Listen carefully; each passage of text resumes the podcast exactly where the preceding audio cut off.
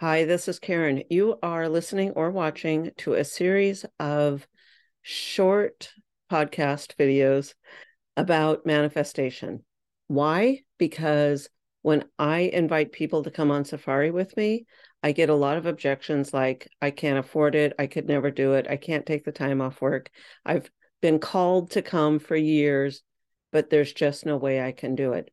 And I felt that way too one time, but I have a class coming up and it's called Manifest Your Bucket List because you can do it. And a lot of the objections that we have are assumptions that aren't really true. So I want to address for anyone, whatever is on your bucket list, it doesn't have to be a safari. Whatever it is, a house or a different trip somewhere, or going skydiving, whatever it is, it's possible. So I'm doing a class on manifestation. I'm doing a whole series of these videos to address what is manifestation and how does it work and all those questions that I get about it. Thanks for being here and I hope you enjoy these.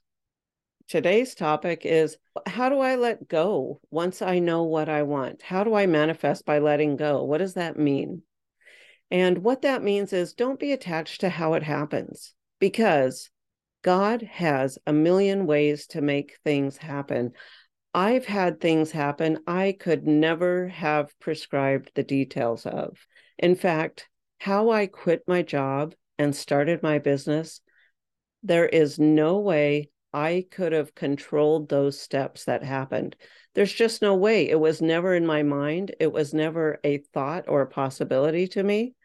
But I focused on the end result and how it was going to feel.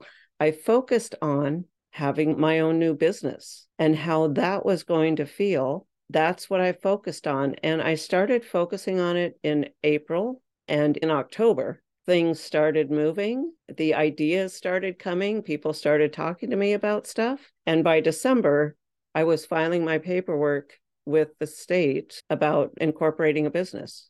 Be open you have to be open to possibility. If you're trying to control it, you don't know what all is possible. So you have to let get let go of how it's going to happen. I have to keep telling myself this, okay?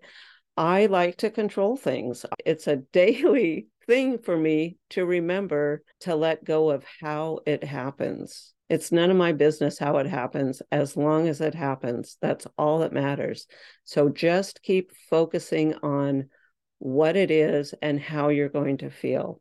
Thanks for watching. Be sure you go to bit.ly slash free how to manifest to find out more information and sign up for the free masterclass.